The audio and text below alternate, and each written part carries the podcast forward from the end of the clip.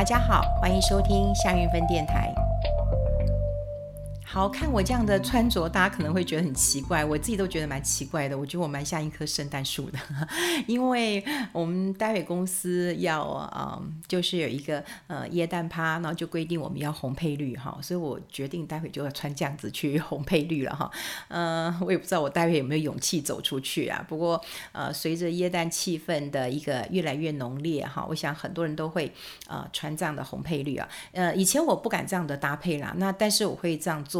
呃，我曾经买过呃两双鞋啊，一双就是绿的，一双就是红的。然后到圣诞节的时候要红配绿啊，我就真的穿一只红的，一只绿的哈。那我想穿在脚上比较不明显，可是如果你穿在身上的话，就真的还蛮明显的。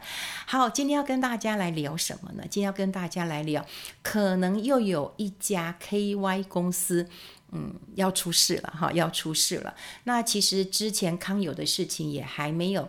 这个算正式的结束，所以呃，有有很多的网友讲说，哇，买了康友以后变街友。那陆陆续续有看到很多人哦，他拿着大笔的钱去呃投资呃康友，然后现在呢血本无归了。那我们看到康友的事情，大家都知道说哦，KY 公司就是在海外，那么海外查账呃并不容易，那出现的这样的一个状况，我们根本无从知起啊。那后来呢？其实又有一家公司，就是滔地。那滔地呢？现在我们看到的哈，其实他们有一些这个脉络可循了哈。现在呃，我看到滔地的一个呃新闻，其实我记得我有一次在演讲的时候啊、我有跟现场的朋友有分享过，说一家公司本来很赚很赚很赚，赚很多，到大赔的时候，就是一个很大的警讯。那因为他没有出事。我当然也不能讲他出事哈，你等人家都还没出事，你怎么可以这样讲？他可能可以告你的哈。但今天我看到的新闻是，哇，他的那个呃会计师不签了，好，会计师不签了，这是一个很大的一个讯号。那除了这个呃滔地之外哈，其实还有一家公司叫凯翼。好，凯翼，那呃，这个凯翼我们待会也会跟大家讲一讲，因为我看到他在那个呃证券交易所的重大讯息说明会当中哈，公开讯息哦，好，他有讲了哈，就说他去签署一个轻质循环油的采购合约，那出现违约了，那可能要承担巨额的金额，超过十亿，他说呢，他怀疑被呃诈骗了。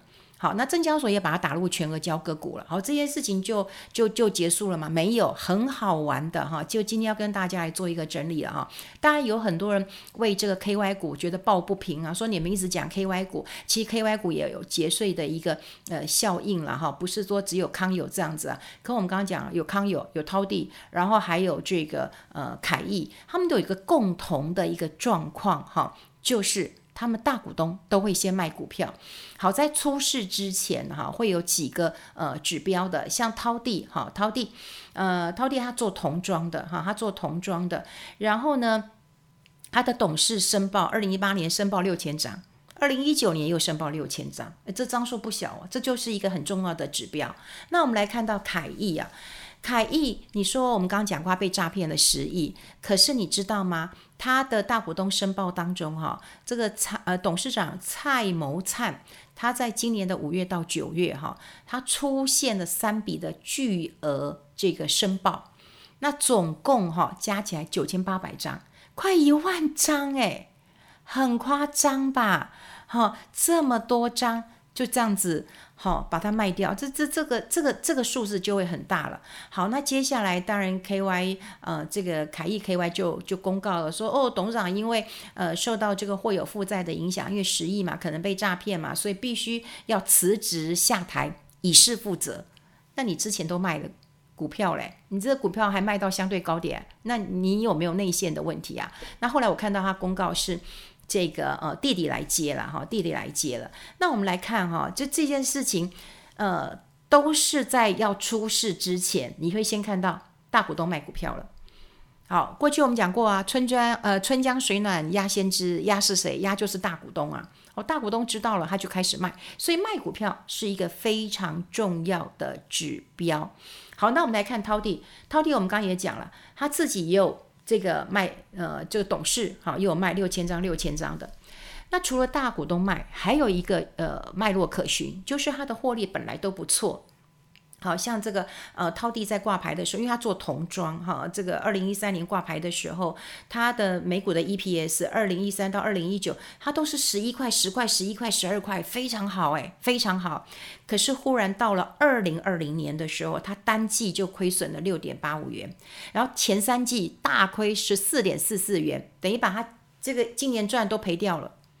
你看，大家赚赚赚赚赚赔。其实这就已是一个非常重要的警讯，但公司有一些说法啦，公司就说哦，他们要调整一些呃这个策略哈，所以呃看看是不是能够度过这样的一个危险。可是后来又发现到了这个，我们看到十二月四号那个会计师已经讲我不签了，好，我不签了，我不签了。你看这就是一个很大的一个讯号，就是会计师已经不签了。好，大股东卖股票。主要的这个高阶主管请辞了，好，这个跑掉了一堆。嗯，之前我们也讲过那个康友啊，就一那个总经理、董事长都不见了，哦，大家都跑了，好，这就是一个重要的一个讯号了。所以我们要帮大家来整理一下，因为很多人在投资的时候都跟我说，哎，我不会看财报，我就说你不会看财报真的没有关系。可是我们要把这些事情哈勾稽出来，哈，就是至少我们不要去碰这些呃股票了哈。那这些股票说实在的，各位啊，你们去看一下网站，或者是有一些这个营业员朋友啊，都会告诉你说，哎，这个股票不错啊，你现在赶快买啦。真的，连我都会收到这样的讯息，搞不好你也会收到这样的讯息啊哈。那我们要怎么样的来判断？也许你不会看财报，好，没关系，我教你怎么看。第一个，你要看大股东有卖股票了。那这个很简单，你就从交易所、证券交易所的公开资讯，好，还有一个网站，好，就是公开资讯交易网站，它必须要公布哦，它必须要公布，因为大股东卖股票，我一定要申报的，那你就留意一下，大股东卖股票了。那第二个，它的现金股利一直在下降，比方说我都有配钱给你嘛，哈，那当然了，今天还有人问我，呃，我也顺便插一句话，有人问我说，哎，有一档这个公司啊，它十年都没有派呃派发这个股利了，啊，我现在能不能买？我说他十年了，要转型你也不会转十年还没有转过来，然后都没有配发股利，你何必要去赌呢？你干脆去买乐透算了，你不要在股市当中赌啊，对？因为你买乐透你是会限制的，你就买一张买两张啊。可是我不知道你的股票会怎么买呀？你买一张两张，那那个钱万一没了。那那怎么办呢、那个乐透的钱还是少一点的哈。好，那你如果说现金的股利下降，这也是一个警讯啊。那更何况十年都没有配配股利给你啊。我曾经有一个一个一个一个一个好朋友，他真的也有持有一档的这个股票，十年都没有配股利耶。我就后来跟他讲，我说如果你的公司一个月不给你钱，你会不会去上班？他说老板对我还不错，我应该去。我说好，那一年不给你了。我说一年不给我，当然不去。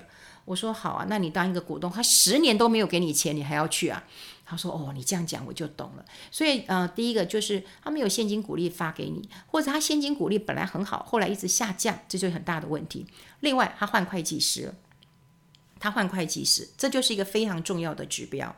好，其实像这个滔地也换过会计师。那另外我我我盯的呃这个滔地也很有意思啊、哦，呃刚好也看到呃这个网络上有一个人，我觉得他分析的也不错，他用一种生活观察的方式来呃分析滔地的问题啊。他说滔地是做童装的哈，那他就比较了坏二分之一，他也是做童装。他说哇，他一季的一个新的衣服量，我大概忘他怎么写，就是大概几百种，但是呢滔地只有五六种。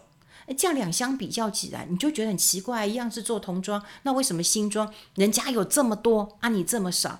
嗯、我就觉得他他讲的方式也很好，所以，嗯、我刚刚讲过了，一直有很多人说不会看财报，那你可不可以从生活的观察当中去找一些蛛丝马迹？那么这个也很不错。那我刚刚我们的这个呃蛛丝马迹就是大股东卖股票了，现金股利下降了，换会计师了，对，换会计师真的是一个很大很大的一个。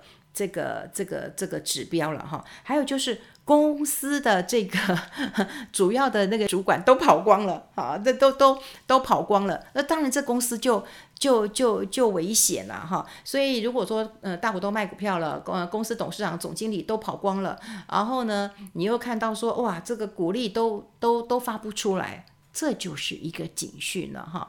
好，我当然呃，今天跟大家来聊聊呃康友的事情，余波荡漾，然后又呃发现到说，哎，我之前盯上了嗯涛地，那么可能有一点状况，那么的确他今天呃这个会计师不签了，应该是一个很大的警讯。那当然凯毅呃目前也没有说他出事，不过呢，他现在已经被打入全额交割股了。那另外还有就是这个大股东卖股票有没有内线的一个问题，这些都要查。但我们身为我们是呃投资人，真的呃，我真的觉得走大路呃赚大钱。如果说你真的觉得这些海外公司你就搞不懂嘛，然后你也觉得查账是有困难的，哎呦，啊那么多股票，你为什么一定要挑它呢？好、那如果你要挑也可以。好，就上这个公开资讯啊，这个去查一查，证交所的资讯其实都还不错，那大家有空可以去看一看。好，今天跟大家分享在这边，我待会要去圣诞趴了。